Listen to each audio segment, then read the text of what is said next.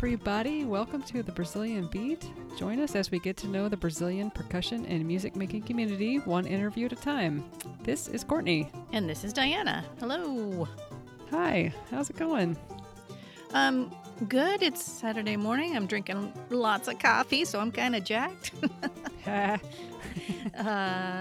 so, yeah, it's good. And uh, for people who uh, are interested, it's been uh, one year since I had my cancer diagnosis and I had my first mammogram, and all is clear. Yay! Woo! That's awesome. So, yes, very excited about that. I just uh, had that news this week, so yay.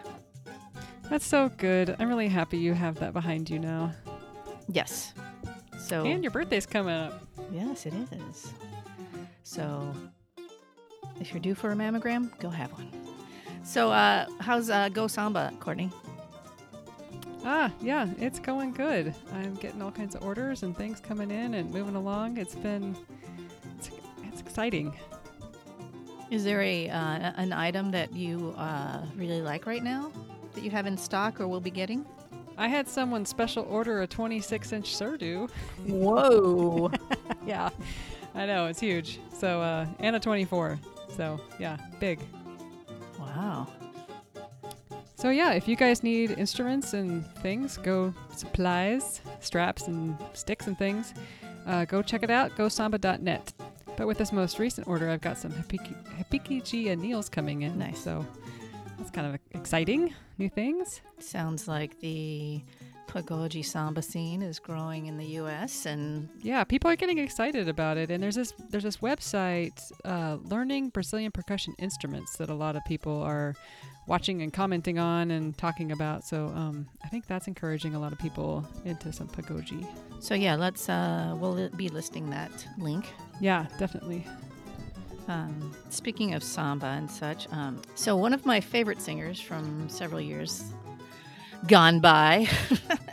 and my friend Sylvia, who's uh, going to be featured in this uh, interview as well. She introduced me to her, but um, the singer Fabiana Cosa from uh, Sao Paulo. She is an amazing singer, and after much prodding, Dennis and Marich Camp brought her to Brazil Camp, along with um, her two right-hand men uh, Enrique Araujo and Douglas Alonso. It was really exciting to have those two gentlemen along with um, Fabiana at camp this year. And I took uh, Enrique's samba class, and it was such a good class. So Enrique um, presented a class that was really different. Um, he really taught us about the history of samba. Um, you know, we went back. Our one of the first songs we learned was Pelo Telefone, and oh wow, historically about samba. Yeah, so that was like, cool.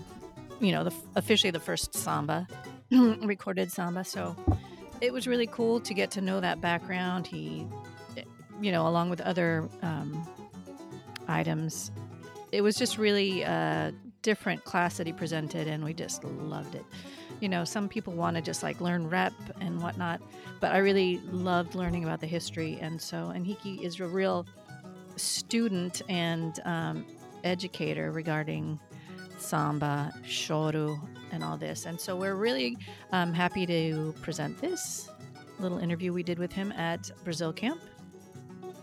As I mentioned, our friend and often translator uh, Sylvia Manrique was uh, helping. Portuguese superstar.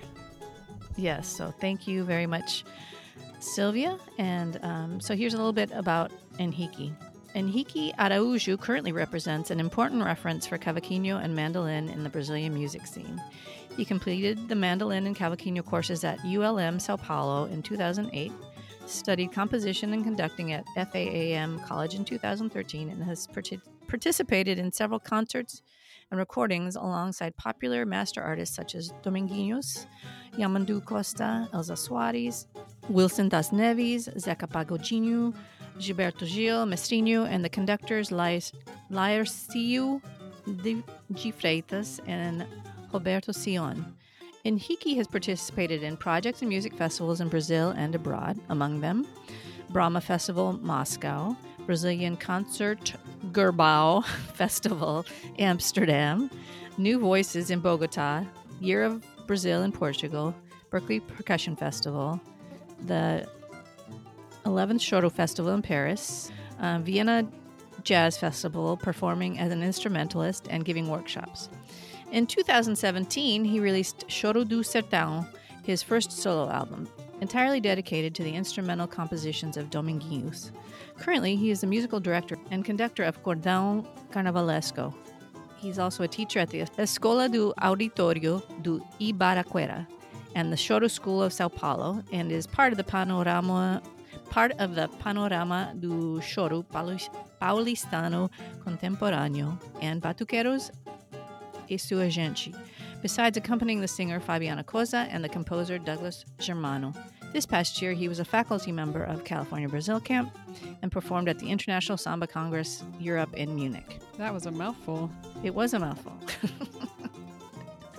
so we hope you enjoyed this interview. And Hiki is such a nice guy, and um, well, you'll hear about all about him. So. And he was kind of playing along when you guys were interviewing. Oh my gosh, that was so magical. so here we go.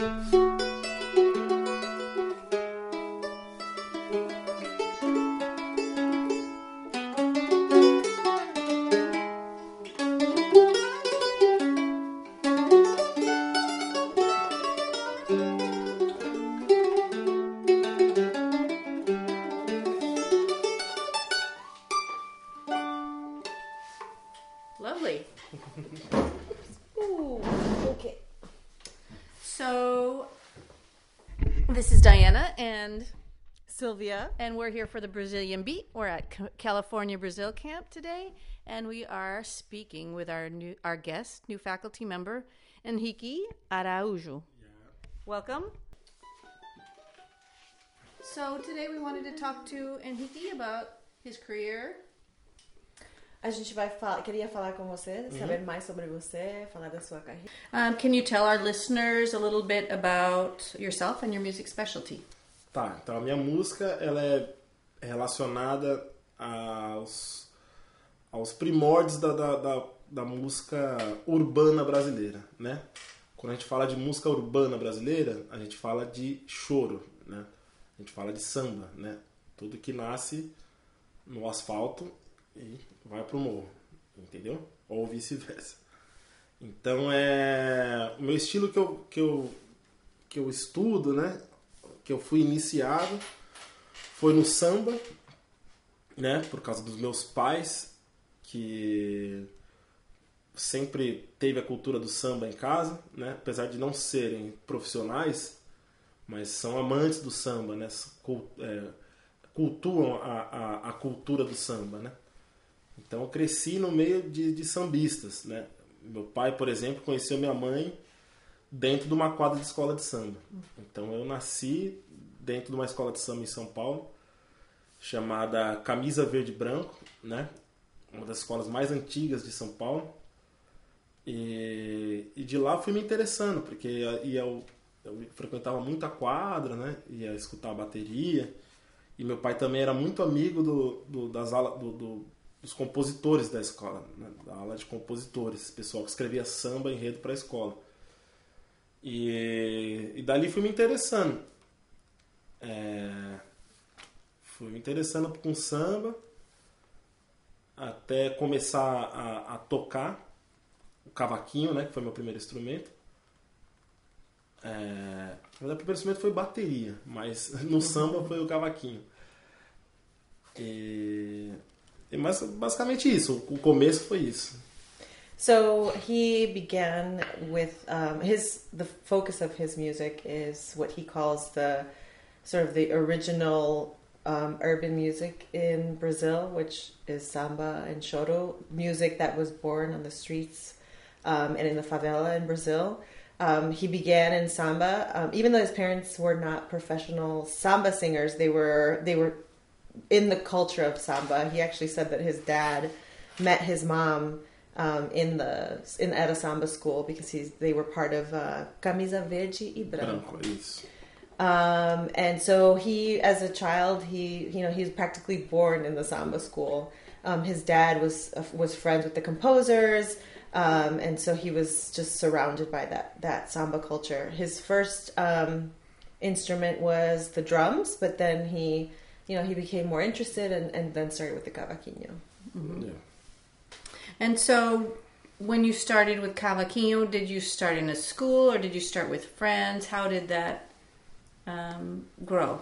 Como você começou, Começou- a tocar? Então, é muito interessante porque eu morava numa casa que do lado vizinho da, da, da minha casa, onde eu morava com meus pais, era um conservatório de música, uma escola de música.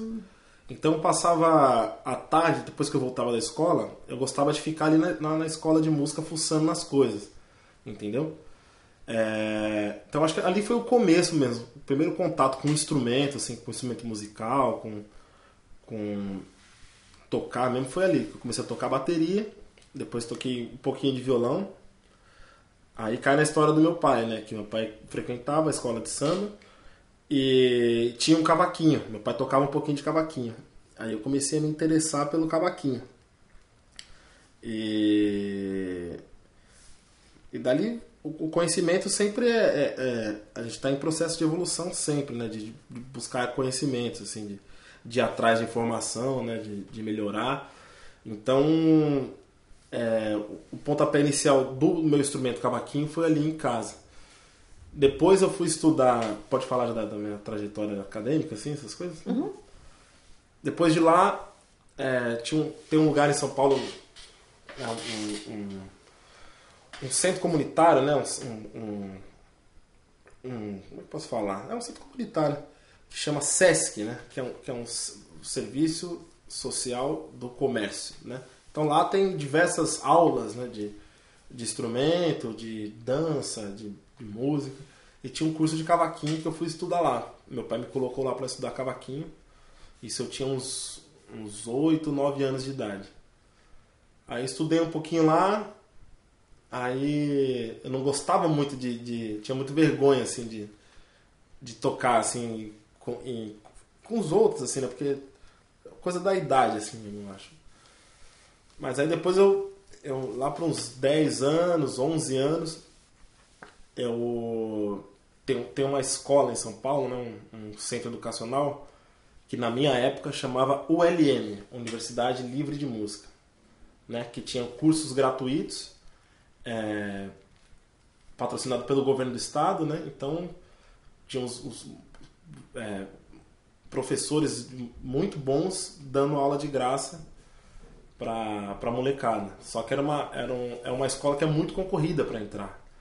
Como se fosse uma quase uma medicina da USP assim. São uma vaga para para 10 pessoas, 9 pessoas. E eu prestei o teste, tinha 11, 11, 12 anos por aí. E eu passei, aí comecei a estudar cavaquinho lá. Aí fiquei um tempo estudando lá. É, cavaquinho, mas eu não terminei o curso, porque eu comecei a me interessar pelo bandolim, por esse instrumento aqui, o bandolim. Porque um, um outro amigo do meu pai também, que é da aula dos compositores do Camisa, falou, pô, esse moleque tem que tocar bandolim, tem mais pegada de bandolim, ele vai gostar. E deu um bandolim pro meu pai, emprestou pra ele pra mim tocar. Aí eu deixei o curso de cavaquinho de lado, prestei o curso de bandolim e comecei a estudar bandolim, lá na ULM também. Aí eu falei, não, quero. É que eu decidi, né, nessa, nessa, nessa transa- transição de, da, da, da pré-adolescência para adolescência, assim, dos 13 para os 14 anos, que você começa a ter suas decisões, né? Então eu falei, não, é isso que eu quero fazer da minha vida, eu quero estudar esse instrumento. Aí eu comecei a estudar bandolim, formei em bandolim, estudei lá quatro anos, é, fui formado em bandolim. Só que lá, na ULM, é um, um curso que não é reconhe- reconhecido pelo Ministério da Educação do Brasil. né? Não tem reconhecimento como bacharelado, como, nem como licenciatura. Aí eu tive que entrar na faculdade. Aí eu comecei a estudar na, na faculdade Alcântara Machado, um curso de composição e regência. E ali começou a abrir a minha cabeça, assim, para outras músicas que não era só o choro nem o samba, né? Para escutar bastante coisa orquestrada, né? É, de orquestra sinfônica.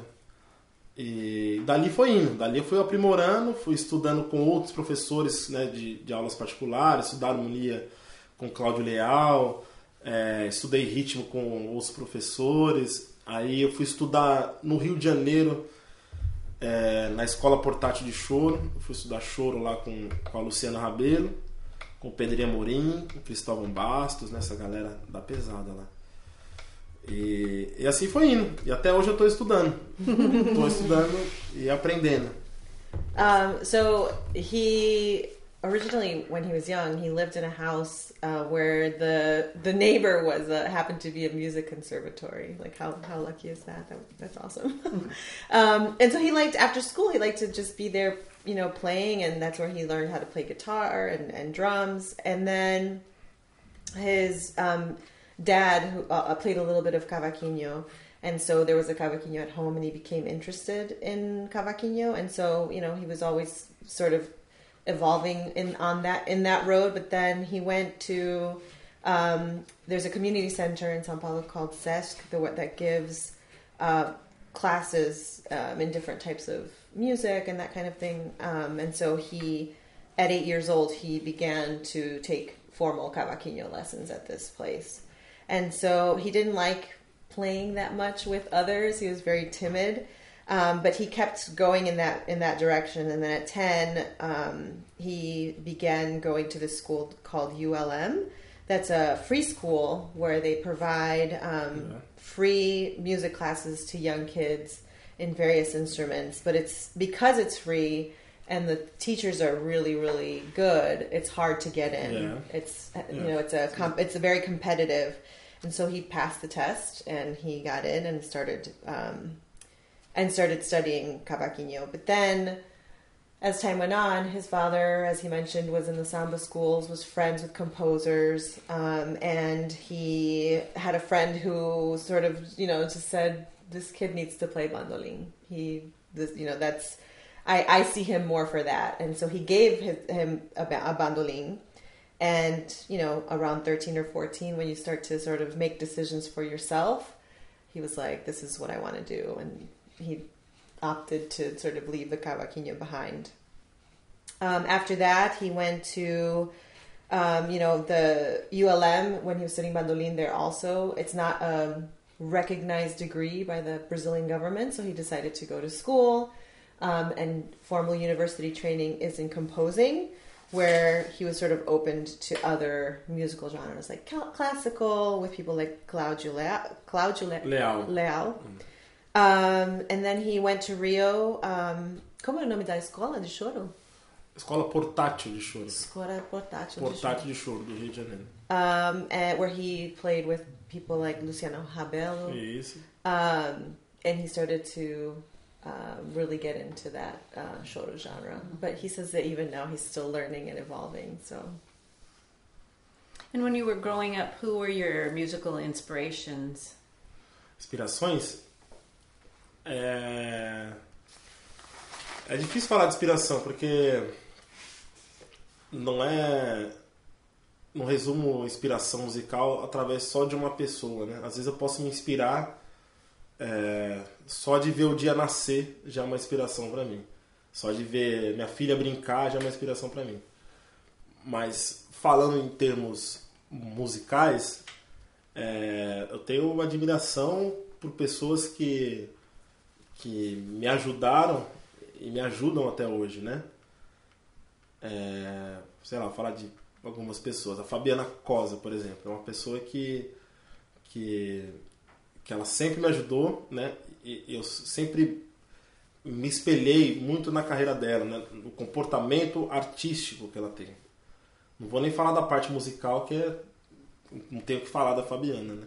mas o comportamento que ela tem com, com profissionalismo musical, né? isso me encanta muito. Lidar com o público, falar com o público, é, cuidar das, das pessoas, né? isso é importante. Fabiana é uma delas. É... Quem mais? Pô, em São Paulo tem tanta gente. Tem o... a Luciana Rabelo mesmo, né? Uma pessoa que, que. Uma inspiração, né? Musicalmente também, não tem que falar.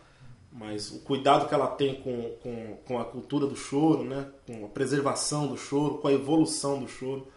Isso é muito importante também. É... Aí tem os maestros, né? Tem o, maestro Proveta, por exemplo, uma, uma pessoa que me que eu tenho uma, uma total admiração, né? Um respeito, Nailor Proveta, né? Que, que também mudou minha maneira de pensar musicalmente. Nossa, é tanta gente que tem lá em São, São Paulo, no, no Rio, em Minas. Tem. Nossa, é mu- muitas, muitas pessoas. Tem o pessoal também da, da, de um outro estilo assim que eu gosto bastante, que é o forró, né? O pessoal do forró em São Paulo, assim, que. é, meus amigos do trio Dona Zefa, por exemplo, que tem um, um trabalho com forró muito importante, né? De preservação, de, de evolução também, de composição, né? Ai, o que mais? Ah, posso esquecer de alguém aqui, mas acho que é basicamente isso. So he says it's hard um, for him to talk about inspiration because he he feels like he can take inspiration from a lot of things, like what you know, things like the you know the dawn of a new day, seeing his daughter play. But um, in terms of the people that you know he that he really admires, um, it's people that have helped him along the way. People like Fabiana Cosa, who's also here at camp this year. Um, he really admires her musical professionalism and the way that she um, interacts with her, you know, the people that she plays with, and um, how she really takes care of the people that she works with, and even the respect that she has for her public, her for her fans. Um, Luciana Habela, which he mentioned, um, who oversees that project in Rio. The fact that she's really works to preserve the culture of choro is something that he really admires. Um, he talks about Proveta, that is a is also sort of a um, a person who helped who changed his outlook on a lot of uh, music and genres, and he can think about a lot of people from Rio to São Paulo to Minas. Um, he also talked about um, people in the forró space in São Paulo that have sort of um, changed the way he sees things in music, like Trio Dona Zefa, É. um, that he really admires them as well. So he's, he said he could talk a lot about about inspirations. Um, so he, I have seen that he's teaching with other uh, shoto players at a in Sao Paulo, like with Alexandre Ribeiro. Yeah. Can you tell us about that project? Yeah. É, Esse ano de 2019, a gente fundou a Escola de Choro de São Paulo. Né? É um projeto que é, eu sempre trabalhei com, com, com amigos, né, músicos, que a gente sempre tá junto, a gente, a gente come junto, a gente bebe junto, a gente briga junto, a gente faz exercício físico junto, a gente faz tudo junto. E são essas pessoas é, que é um que é um os amigos maravilhosos, né? Que é o Jean Correia, no violão sete cordas, o Henrique Menezes, flautista, flute, o Alexandre Ribeiro do clarinete e o Rafael Toledo, pandeirista.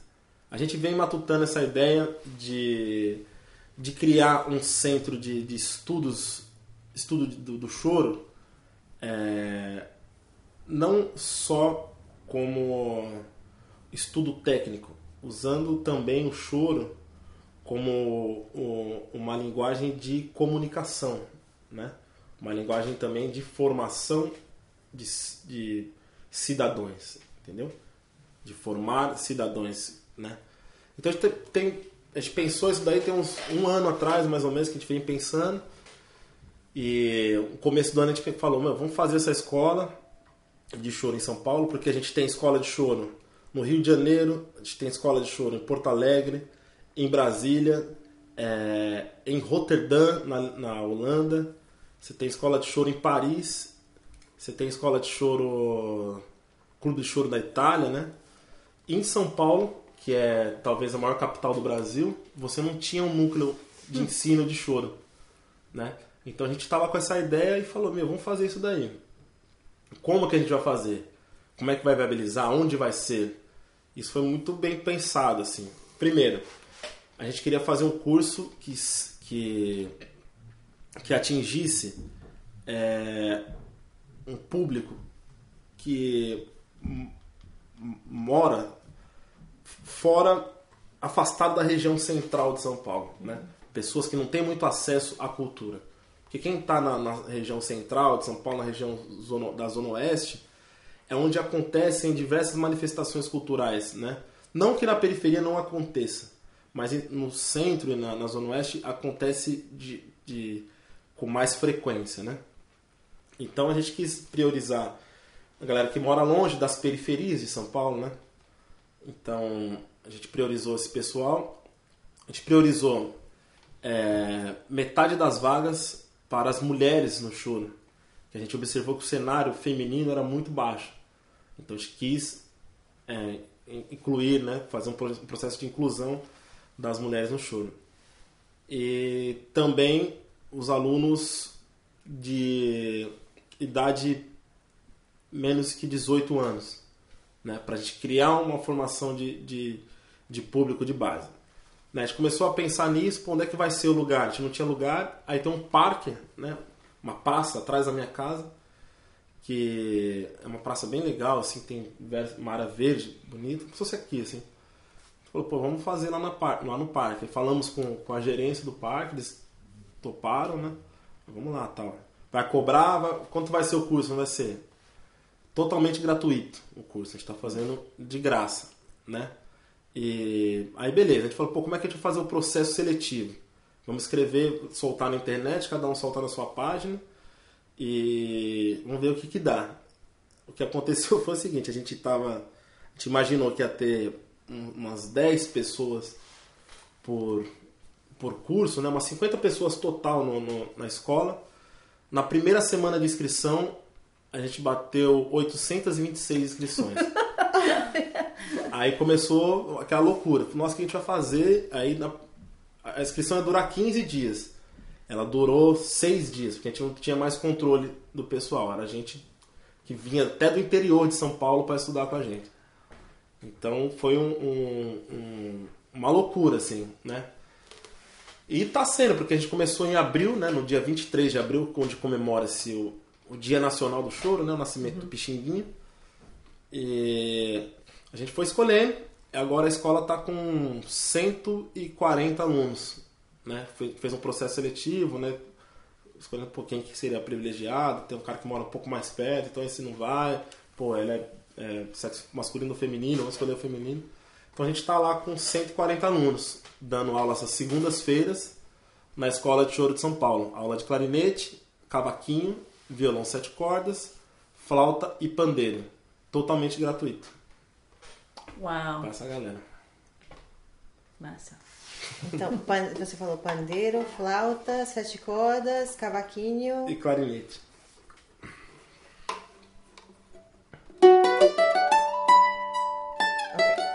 E o nome dos, um, das pessoas? Henrique Menezes. Henrique Menezes, flauta. Flauta. flauta. Rafael Toledo. Pandeiro. Pandeiro. E o. Gian Correia, violão sete cordas. Correia. O primeiro nome? Gian. Gian. Gian. G-I-A-N. Sete cordas e Alexandre Ribeiro. Alexandre Ribeiro, clarinete. Aí pro semestre que vem, vamos perguntar, ah, vai ter mais outros instrumentos, né? Como a gente está com o nosso processo administrativo não tem, não é terceirizado, nós que fazemos toda a, a parte de inscrição, né, de faltas dos alunos, de, de para saber se o aluno chegou bem, né, porque tem isso. É, tem gente que mora a 50 quilômetros da escola, né, o cara pega três conduções para chegar lá. Muitas vezes essa pessoa também não tem dinheiro para ir, né? Então, tem que tomar um cuidado especial com o aluno, pô, chegou bem, tal. Então é a gente está bem nos cursos. É, um curso, um instrumento por semestre. O Alexandre, é, ele teve um problema de saúde, né? Vocês ficaram sabendo tal. Ele não começou a escola com a gente, porque ele estava no final do tratamento e ele entrou agora no começo do segundo semestre com clarinete. Aí no semestre que vem a gente vai abrir o curso de bandolim, que vai ser um outro amigo nosso que vai dar aula, que é o Vitor Casagrande. Ele está morando na Suíça agora, ele foi para lá fazer o mestrado dele, ele vai voltar a dar curso de bandolim. Mas a ideia é ter outros instrumentos também, saxofone, piano, percussão, voz, é, trompete, bombardino, instrumentos do universo do choro, né? Tá. Um, so in 2019, um, he and his friends, um, he talked about Alexandre Ribeiro, who plays clarinet. Who has been faculty member has, here who and has we been- love. Yep. uh, Gian Correia, sete cordas, he plays seven string guitar. Yeah. um, Henrique Menezes, who plays flute, Rafael Toledo, who plays pandeiro. Um, they are really close friends and colleagues, and he said that they eat together, they drink together, they go running or exercise together, they argue together, um, and they were always talking about um, putting this project together, of, of putting a school together, um, because you know there's this, there's a Shoro school in Rio, there's a Shoro school in Brasilia. There's even opportunities to learn Shoro in places as far away as you know Europe. Rotterdam and Paris and Italy. But in Sao Paulo, where you know there's obviously a huge concentration of musicians and of that culture, um, there was no place for for there was no home for Shoro in Sao Paulo. So um, they wanted to do. Um, uh, so they had this idea of doing a school that would focus on Shoto, but not just as a technique, not just as a musical genre, but as this um, language to um, be more encompassing of like citizenship, right? Of just being a, a you know a personhood, not just musical. Um, and so they knew that they wanted to do a course that would be away from the Zona Oeste, which is like the really central area of Sao Paulo that you know has a lot of access to culture. Not that there isn't access to culture in the suburbs, um, but there's less access. You know, we're in the central area you you have access to shows and schools and all of that sort of thing. So they knew they wanted to prioritize the suburbs. They knew they wanted to. Um, also co- focus on inclusion because they noticed that there was a lot of obviously a, a lack of women in the space and so they wanted to um, help that diversity and so they committed to having half of the spaces in the school dedicated to women um, they also knew that they wanted to prioritize um, people less than or kids less than 18 so that they could really focus on getting them early and putting them on this path of, of learning shoto from very early on um, so they were like, "Where are we going to do it?" And uh, Enrique has a park right near his home, and so they talked to the park um, administrators, and so they were able to get um, the park to sign up, you know, to sign on to help have this host this the the um, the lessons, and so they imagined that you know when they launched this idea, they said we'll we'll, each, we'll do a page, we'll do a website, we'll launch you know the the signups and they figured, well, we'll get you know, ten people for each instrument. Um, we'll get about fifty people total. You know, we can. You know, they didn't envision that they would get eight hundred and twenty-seven signups when they launched.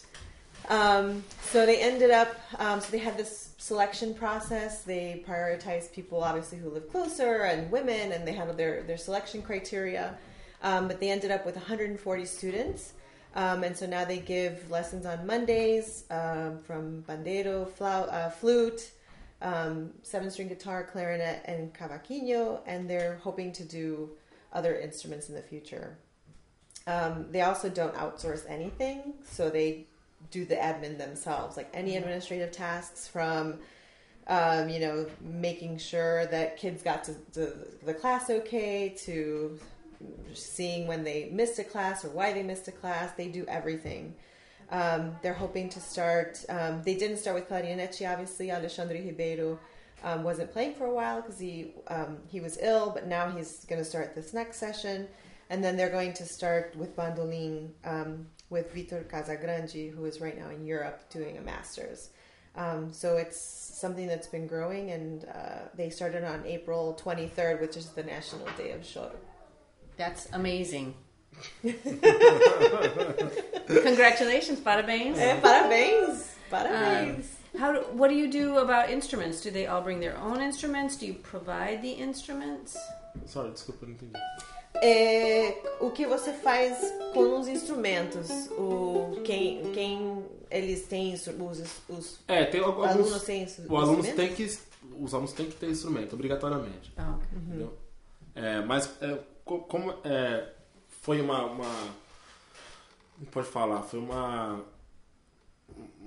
um- um- uma coisa que aconteceu que a gente estava inesperado, assim, a gente não sabia que ia acontecer tudo isso, né? Então, como teve é, uma, uma repercussão grande, é, a gente um dos- pré-requisitos assim era ter o instrumento. Mas agora a gente já recebeu uma proposta de, um- uma fábrica de instrumentos de, de cordas, né, que querem entrar em uma parceria com a gente para ceder os instrumentos para a escola, né? Então, instrumentos de percussão também, outra fábrica com percussão. Está em negociação lá para ver o que vai acontecer. Um, so yes, the students have to have their own instruments. That was a prerequisite. Um, they had no idea it would have such a huge effect that you know they would get so many people interested, so many signups, um, and have such a. I mean, it's become it's it made news obviously with 827 signups. So they have schools that are now or not schools, um, manufacturers of drums and instrument or instruments um, that want to partner with them. Wow, that's so great. So you see the future of Shoto as being very it's you don't see Shoto as something that's closing down, but you see it, Shoto as growing more with the with the young people. Você acha que o choro. Eu acho porque, porque muitas pessoas acham que choro é velho, né?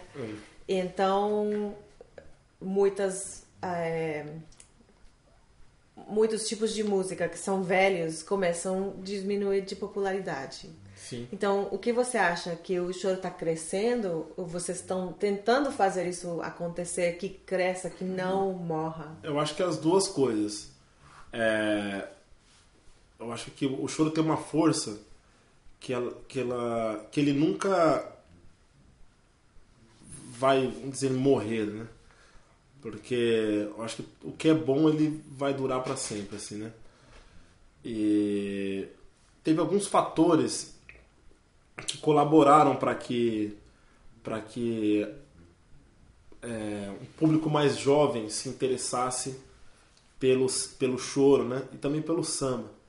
É, acho que tem dois fatores importantíssimos. Primeiro foi o, o, fundamento da Escola Portátil de Choro do Rio de Janeiro, né? Que abriu uma possibilidade, né? Que eu, no- na- quando eu comecei a estudar choro, eu não tinha essa essa essa, essa esse leque de informações, essa, essa, essa- todas as informações que eles passavam, né?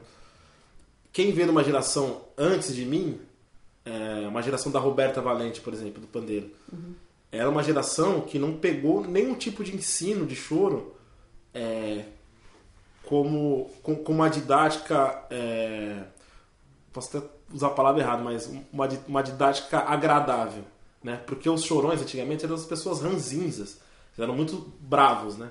Então pra você aprender a tocar choro era aquele negócio tenso, né? Você ia tocar, você ia numa roda de choro, você tinha que ficar em silêncio, certo? ver aqueles velhinhos tocar e se perguntasse alguma coisa que não fosse de agrado deles, eles não, não iam falar.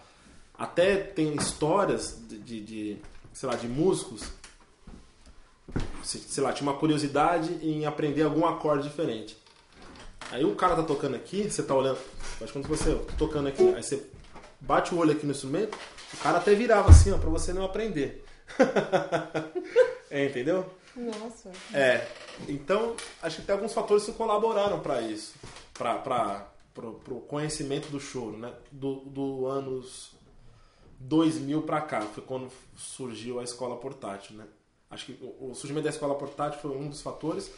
E existiram também os lugares que, que tocavam choro nas noites de São Paulo e como se fosse um- um- uma música de, de, de balada, sabe? Noite de uma balada de choro, assim. Em vez de você ir pro técnico, pro tss, tss, tss, você ia pra uma roda de choro, uma roda de samba.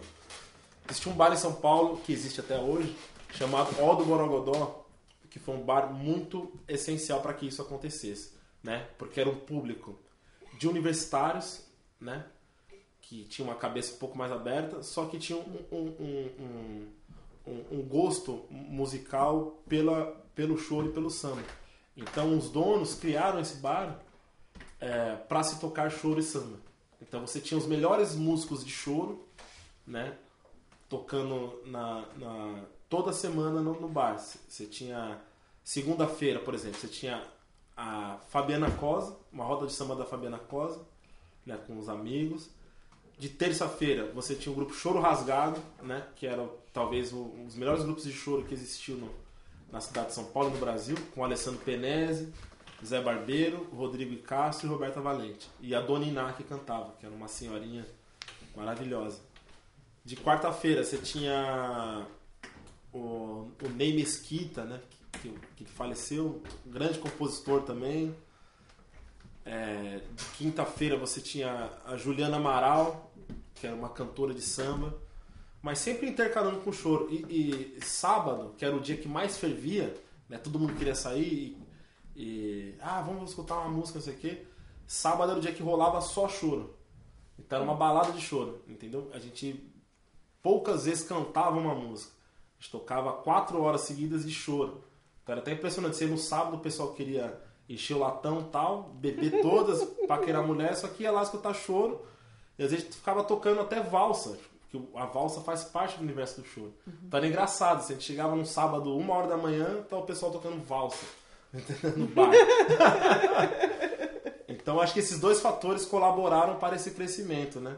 Do, do, do choro. E a gente está tentando fazer isso na escola também. É, passar esse conhecimento. E, e, eu acho que também é uma questão que, como eu falei no começo, não é só da parte técnica, né?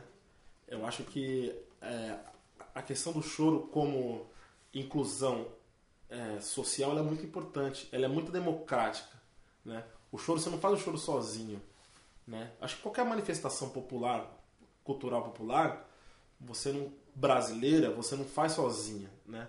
Você faz tudo em formato, primeiro, de roda, né? Uma roda de choro, né? uma roda de samba, uma roda de capoeira. Um capoeirista não joga capoeira sozinho. Ele precisa de um, uns berimbaus, ele precisa do atabaque. Para mim tocar choro, eu posso tocar melodia aqui sozinho, estudar uma coisa. Mas uma roda de choro, eu preciso ter os violões, preciso ter os pandeiro, o pandeiro, né? o, o, o cavaquinho. Né? E cada um tocando a sua função. Uhum. Né? Isso que é, que é a beleza. Né? Um, so he doesn't. So he thinks Shoto is going to last forever. He thinks that everything good lasts forever.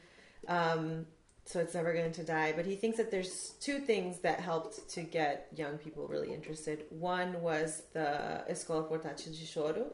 Um, that he said that gave um, students access to information about Shoto that really wasn't accessible before um, they showed um, people like Roberta Valente, like her um, her generation, um, and you know definitely the generation before Enrique's um, didn't learn in the most pleasant way. You couldn't learn Shoro in a pleasant way, where you go to school and you're taught and you're um, encouraged to learn about the genre. he gave an example of how you know it was you would go to the show the rodas and there's these guys that are kind of like tough. And you know if you're there on the side you like don't ask questions you know don't look at people the wrong way kind of kind of vibe. Um, where if you looked at somebody and looked at a chord that he was doing because you're like really interested in that chord he might turn away from you so that you wouldn't learn it. Um, so then he says that from 2000 and on um, that it sort of took this new identity where it was about teaching people really how to giving people access to the information on how to play shoto.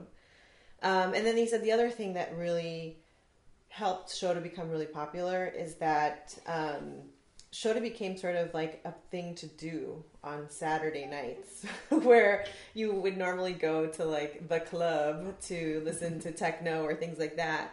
Um, this club called O do Borogodó that's really famous in São Paulo um, it be, it was it's a, primarily young university people at the time um, really had this like taste for shoto and samba. So instead of you know going to listen to techno, you know, they would go to listen to Shoro on Saturday nights. And every night in this club, they would have um, different um, acts. Fabiana Cosa would play on Monday nights with her Roda de Samba. Um, Shoro Rasgada would play on Tuesdays. Um, people like Juliana, um, Juliana Amaral. Amaral um, would play as well on Thursday nights. She's a samba singer. And then on Saturdays, they only had shoro. So if somebody, you know, wanted to go out and drink and flirt and dance with with people, they would go listen to shoro to the point where you know rarely they would have any sung music. It would just be like two, you know, four hours of shoro, of shoro. Um, and then at, you know two in the morning, if you wanted to dance with somebody, you had to dance a waltz because that was really the the dance the, the dance tunes uh, um, uh, during the show. Um, and so he said that like you know just the one of the things that he really likes about Shoto and, and really about any musical genre in Brazil, if you really think about it, is that it's very democratic. It's not um, a genre where you can play by yourself um, and just be an individual player. It's in a round, just like capoeira, just like samba, um, where you have this sort of community and every instrument has their function. Um, he can play the melody on the bandolin, but it's not really shoro until he's has all of the other players with him. So um, he thinks that that's thinks that that's something very special about Brazilian music. Nice. Yes. So we're here at Brazil Camp. It's your first time. Can you tell us your impressions? What do you think about Brazil Camp? Yeah. é, Primeiro eu tô muito feliz aqui, né? E pelo convite, né? Do toda a produção, da Diana também que deu um maior apoio aqui, né? A gente conversando eu no Brasil, você aqui, eu meio sem saber o que estava acontecendo, né? Mas é, eu fiquei impressionado porque eu, eu não imaginava que era tudo isso, né? Eu imaginava uma coisa que fosse menor e eu tô muito feliz porque a, a entrega né, que a gente que é, é muito recíproca, né? A entrega dos professores com alunos, com os alunos, são poucos festivais que eu vi isso, né? É, eu já viajei por, já, já lecionei diversos festivais no Brasil e no mundo, né? E na maioria das vezes você não tem essa essa experiência muito próxima com os alunos, né? Onde todos é, é como se fosse um, um, um, um processo de, de comunhão, sabe? Todos comungam da mesma coisa.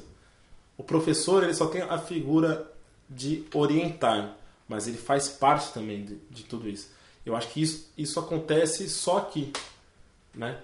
É, no, no Brasil Camp. E imaginar que é, esses professores que estão vindo dar aula aqui, né, são professores de, de alto nível, né? Tipo, Você tem o, o pô, você, eu nunca, nunca tinha visto uma aula do Toninho Horta. Eu acho que é, se ele estiver em São Paulo dando workshop, a probabilidade de eu não ir era muito grande por causa dos meus trabalhos. Mas você vê um workshop do cara aqui do outro lado do mundo, né? Tipo, fala, nossa, é impressionante, né? Você tá podendo também desfrutar disso, né? Você vê as aulas da da Margarete Menezes, por exemplo, aulas da Leia Freire, né? Professora Leia Freire, que também sempre me ajudou. É, do, do Hamilton Godoy. É, na semana passada tava com Poquinha, né? O, o Pedrinho Martins também são músicos fantásticos. Então eu acho que, que, a, que a iniciativa é, é, é, foi, foi muito bem pensada, né? Também misturar as danças, né? Você ter aula de dança com, com, com música. E a experiência para mim está sendo ótima. Eu acho que, que, que isso aqui eu vou carregar para minha vida inteira. E vou recomendar também para os amigos, né? Que você, pô, vai lá no camp para você ver como é que funciona, né? E até um modelo que pode servir para outras, outros tipos de festivais, né? Tipo igual o Capucho está fazendo lá em Sambaíba, né? Que ele faz o camp dele lá. Acho que pode, pode fazer isso de, de, de outras formas, principalmente no Brasil, né? Que é uma... Que a gente... É questão de ser carente por cultura, né? Eu acho que no atual, nesse atual momento que a gente vive, pra gente não tá nada fácil é, trabalhar com cultura. E quando você pega um avião e anda quase viaja quase um dia inteiro para chegar aqui no meio do mato, você vê que ainda tem, você tem esperança em alguma coisa, sabe? Então é, é isso que, que faz. É, isso que me move, né? Isso que, que, me, que, me, que me traz alegria. E o camp tá, tá sendo peça fundamental para que isso tá, esteja acontecendo, né? Acho que é só isso mesmo. não vou falar mais do Brasil Camp. Tá tão bom aqui, não tem que falar, tem que participar, né? Foi isso que você perguntou, não foi? Um, so first, he's super happy that he was invited, um, and he's very happy for the support he received too from from Diana, especially before camp, because he really didn't know what to expect. Um, I think it happens to a lot of teachers where you hear about it and you are told what to expect, but really there's nothing like actually being here to understand what happens here. Um, so he says that what he really, the, the, his biggest takeaway is the dedic- that the dedication between you know not only the students and the teachers, it, it's it's sort of this reciprocal, um, like it's almost like a communion because like the students give their all and the teachers also give their all. And so there's like this, this very symbiotic relationship between between the two parties. And so he's saying that he's been to other festivals where he's you know you know where he teaches or things like that where he's not a, a lot he, he doesn't have um, as much he doesn't get as close to the students and the students aren't as close to aren't able to get as close to him.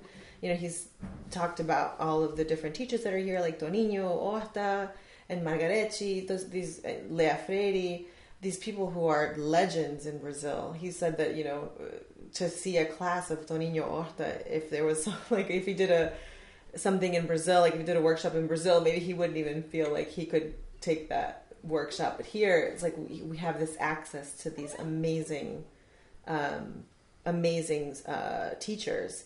And he also thinks that the just the model of the camp is really well thought out. Um, he thinks that it could really um, help other organizations or other people who are thinking of doing the same, you know, something similar the the way that the camp is done is, is really well thought out. And he, you know, I think the one of the things that he mentioned that I think is really interesting is that um, the as a musician and as somebody who works in this cultural space, right, right now in Brazil, it's not an easy time um, for them, um, and so the fact that he can, you know, he has to take a, an airplane, travel for half the day, and come to the middle of the forest where there's such an appreciation for Brazilian culture and music. Um, it, it gives him hope. So I thought that was something very interesting. Nice. So I've asked you many questions, but is there something that I haven't asked you that you want to let our listeners know? Sorry, des- desculpa. A gente perguntou muitas coisas, mas tem alguma coisa que você gostaria de compartilhar com, com a gente?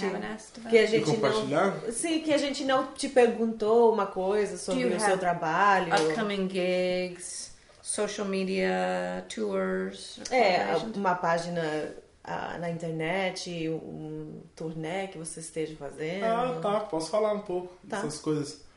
É... Acho que primeiro sobre aqui o camp, só para finalizar, é... tô feliz pela, pela, pelas respostas que, o- que os alunos têm dado para mim, né? Sobre as questões do, do principalmente da, da a, a, a- a turma do choro, né, da semana passada foi muito legal, porque eu trouxe um repertório que, que era bem desconhecido, né? do universo convencional do choro, né?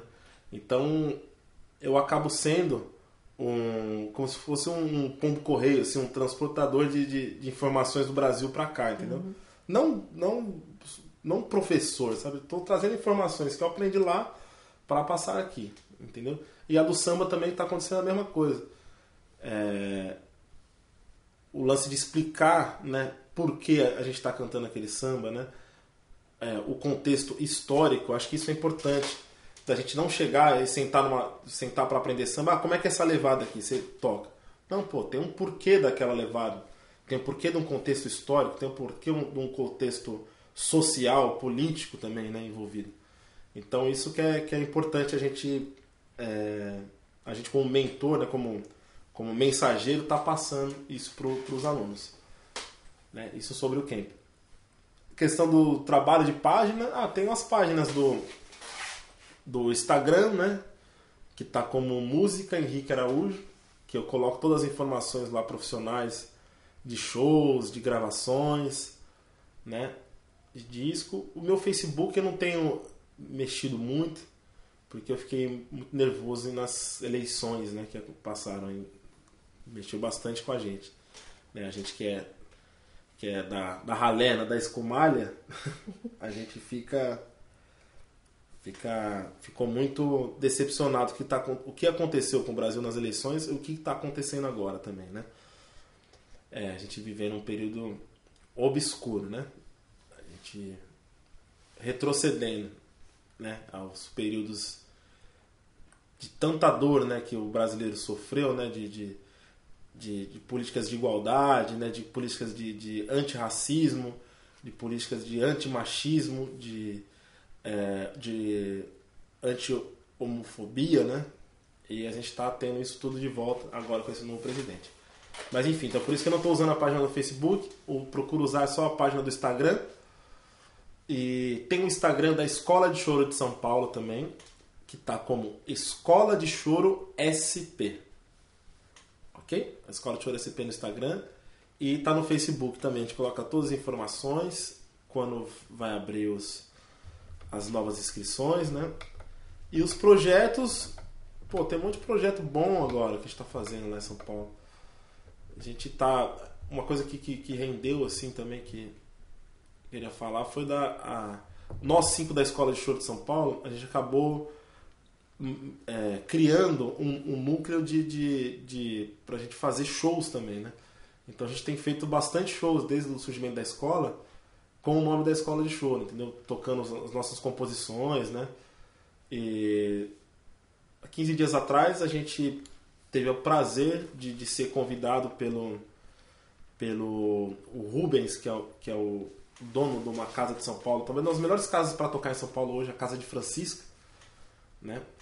É, o, o seu Nelson Sargento, né, que é o Nelson Sargento de Mangueira, ele comemorou 95 anos de idade e ele, ele queria montar um, um, um time para acompanhar ele. Então a gente montou o time da escola de choro, os professores da escola de choro, acompanhando o nosso sargento nos 95 anos de idade. Nossa. Foi um evento maravilhoso, assim. Dois dias de, de ingressos esgotados, foi demais. Isso é um dos projetos. Tem o meu projeto do, dos, do meu disco, né? Que chama O Choro do Sertão, que é um projeto sobre os choros do Dominguinhos do acordeon. Né? Pouca gente sabe que o Dominguinhos é um grande compositor de choro, né? É mais conhecido como compositor de forró, de, de shot, baião e tal. Mas ele foi um grande chorão também, né? Então gravei um disco só com composições do Dominguinhos que eu transportei para o bandolim e para regional. O que mais tem? Tem. Nossa, tem tanta coisa. tem a Fabiana, tem disco novo da Fabi, que a gente gravou agora, né? Da, da Dona Ivone Lara, com a Maria Bethânia, com o Péricles. Foi bonito demais. É... You're going to Europe. Europa. A Europa. Agora, agenda, verdade. Vou falar da agenda. Agora estamos indo para a Europa. A gente chega no Brasil semana que vem, fica uma semana e vai em turnê europeia para para Espanha, Ilhas Canárias e Alemanha, né, com a Fabiana Cosa num congresso de samba que vai ter lá.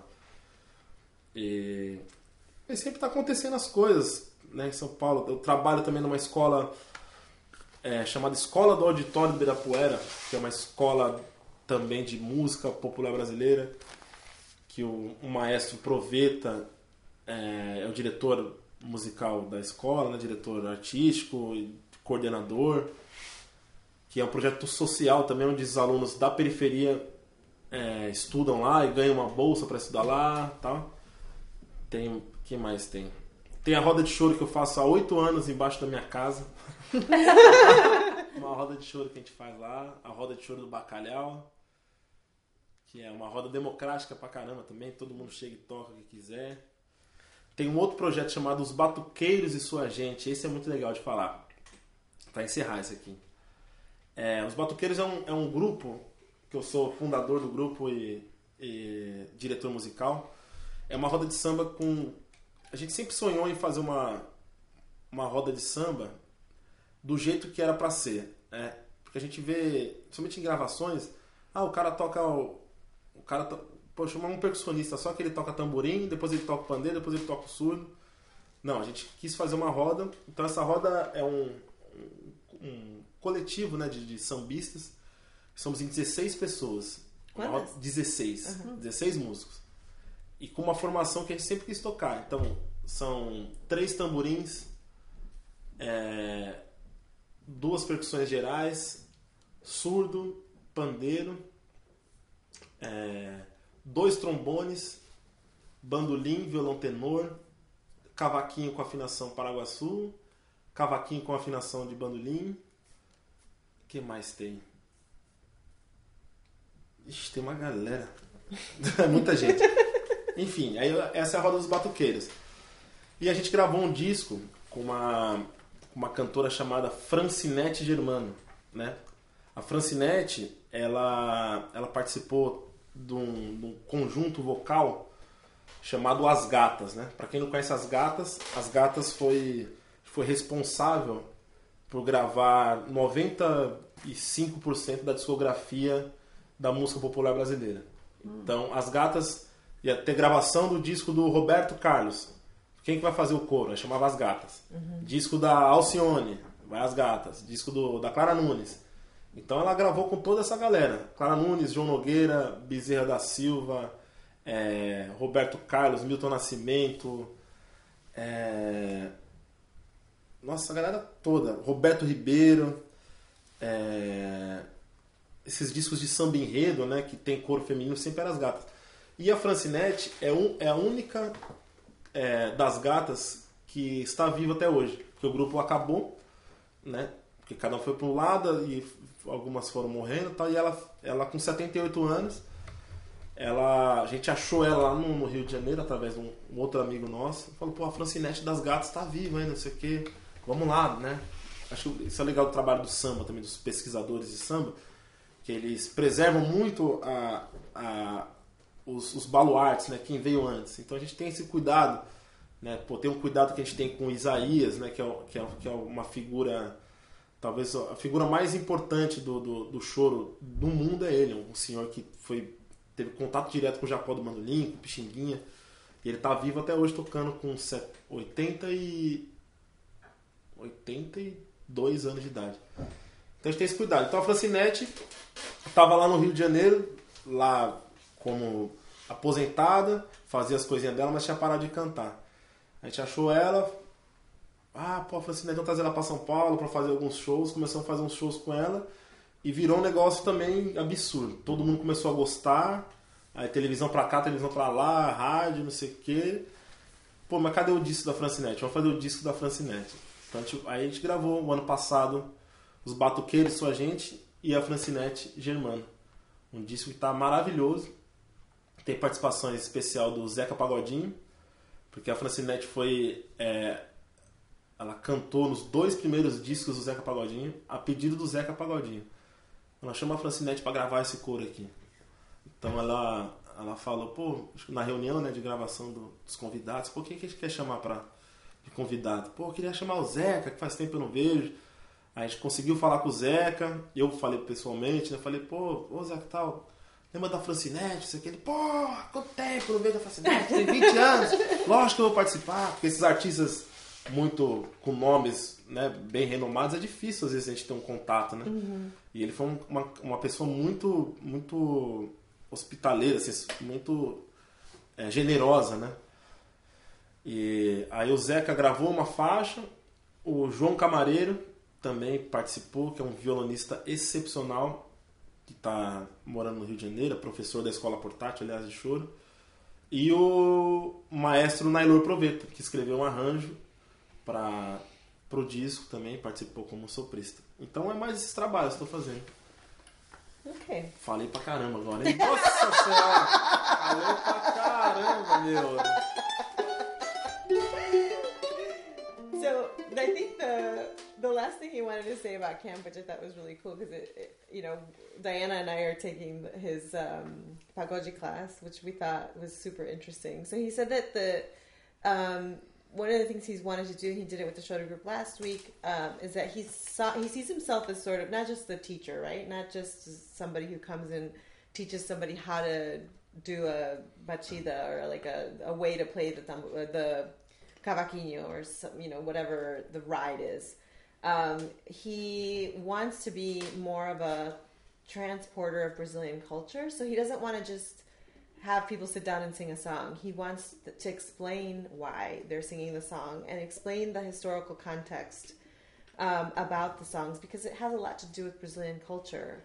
Um, and you know, and Brazilian history, which as we know, um, has a lot of you know, just like a lot of countries in the New World, has a lot of strife and things that are behind that. So it's not enough just to learn how to sing a song. It's why it's important to learn that song. So he sees himself more as a mentor than just you know a teacher. So that's you know what he wanted to say about the last thing he wanted to say about camp. The other thing um, he does have an Instagram.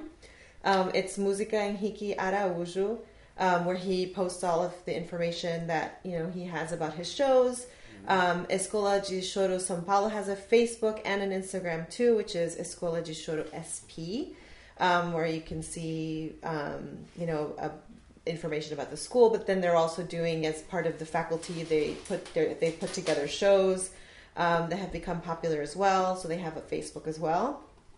Um, his personal Facebook is sort of out of commission right now. He feels, you know, one of the things that he mentioned, which I think is important to to touch on, is that you know after the elections, um, since then he's sort of not been um, really active on Facebook. He, you know, he really thinks that, um, which I think is expressed by a lot of musicians in Brazil, um, that Brazil is going, as we know, through this very dark, dark period um, where you know the the pain and the strife that the Brazilian people have gone through, especially in the mid, you know, mid-century, um, and you know, during the dictatorship and that kind of thing. It's, he feels like Brazil is going backwards right now, and so you know, where before there was polis- politics of anti-racism, anti-homophob, um, uh, homophobia, anti-misogyny, all of that stuff is sort of being dialed back, just like in our country.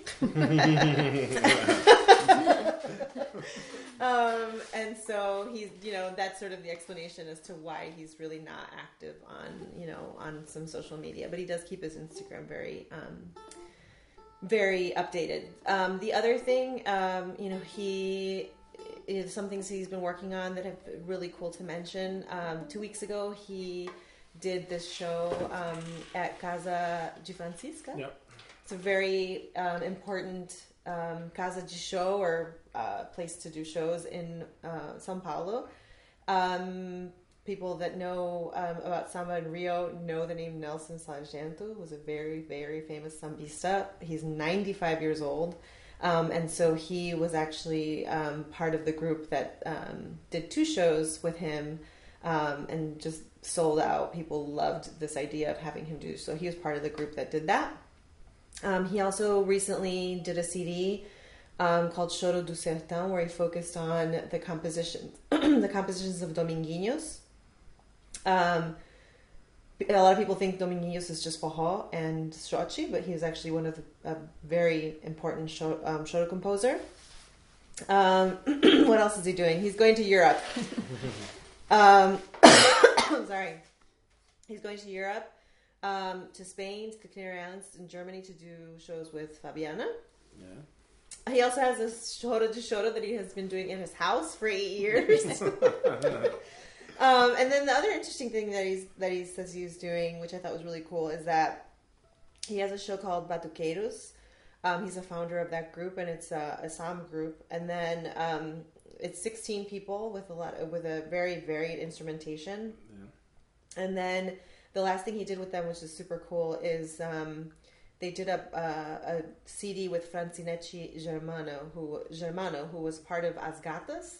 Um, and if you pick up any almost any CD in Brazil, her voice is going to be on that because she was part of this As Gatas that basically, anytime any artist from Alcione to João Nogueira, anytime they needed backup singers, she was in the group that was called. Um, so then a lot of you know a lot of the As Gatas retired or they have since died. She's the only one that's real that's you know that they were able to find. They found her in Rio. So she's retired, not really you know just doing her thing. Um, and they were able to convince her to sort of come out of retirement and record a CD. And um, he was a, they were able to sort of put together this project um, to do her CD. And she invited some old friends, one of which happened to be Zeca Pagodinho, who, for those that don't know, is one of the most famous Brazilian singers alive today, I, I would say. Um, and Henrique actually was the one who called him up um, and which is so interesting because a lot of times when you have these artists that are so famous, it's hard to get a hold of them, really hard to get close to them to talk to them. And when he told them that it was for uh, Francina Chigermano, he was like, "Yeah, man, of course. I haven't seen her in 20 years, but I'd love to participate." Um, so, so he said yes to, to being part of it. So that was sort of one of the last things that um, you know, one of the most more interesting things that he's worked on.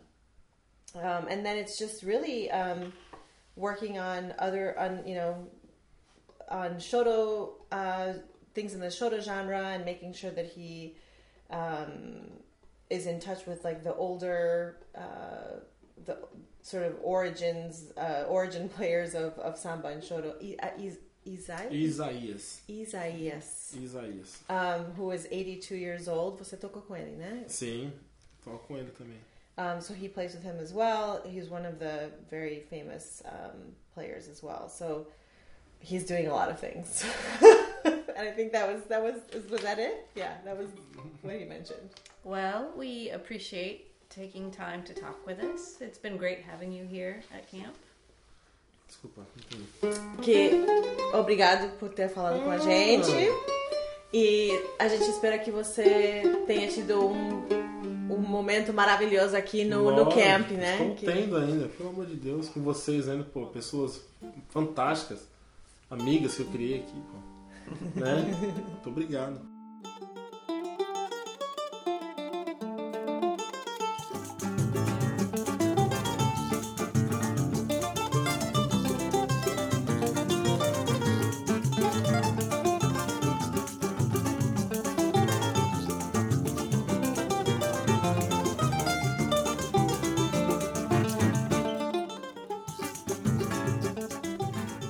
Guys, for listening to Diana and Sylvia's interview with Enrique.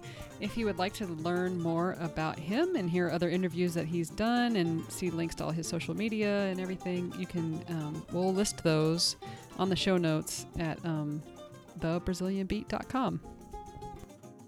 You can find um, videos of him all over YouTube. There's a ton. So if you want to see him in action, go to YouTube. And we'll put links to those YouTube videos as well.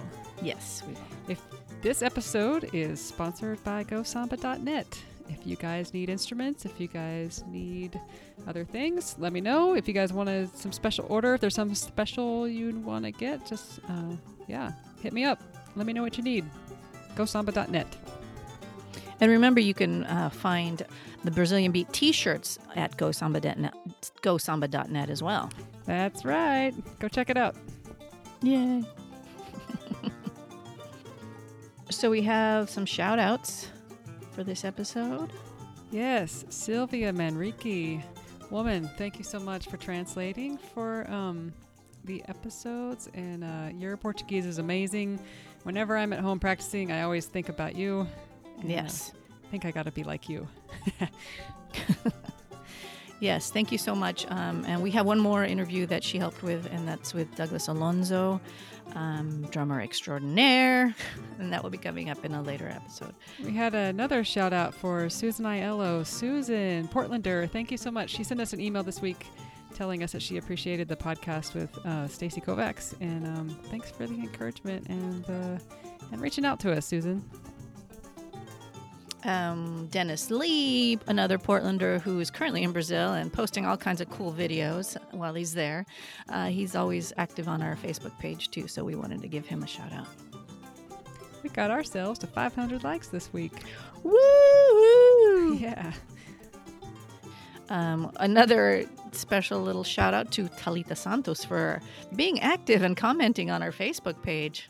Wow. awesome. Thank you, Talita. yes, it's great to see her on there liking our our uh, post and and you know making commentary. So Yeah, Tamborim superstar. Yes. Holy cow. yes, follow her um, YouTube channel as well. Yeah, and follow uh, site Apoteosi, where she and Vagenio interview a lot of mestres from uh, samba schools. I mean, kind of like what we do, but I mean, she's like the real deal. you know. She's the OG. yeah, exactly. So please go to your podcast player and give us a five star rating. and uh, let us know what you think. Um, let us know if there's someone else that we should be interviewing, if you have suggestions for the show, if you have ideas, if you want to talk about your group, uh, let us know what you're up to. Also, we're on social media. Diana is uh, sharing lots of videos and pictures and things on Instagram and Facebook and Twitter. So you can follow us there. You can also check us out on the website at thebrazilianbeat.com. So go check us out there. Yeah, sometimes we get really excited and duplicate posts. So yeah. sorry about that, but yeah, we just get, both get excited about things. All right, everybody. Thank you so much for listening. Thanks, everybody. Hope you enjoyed it.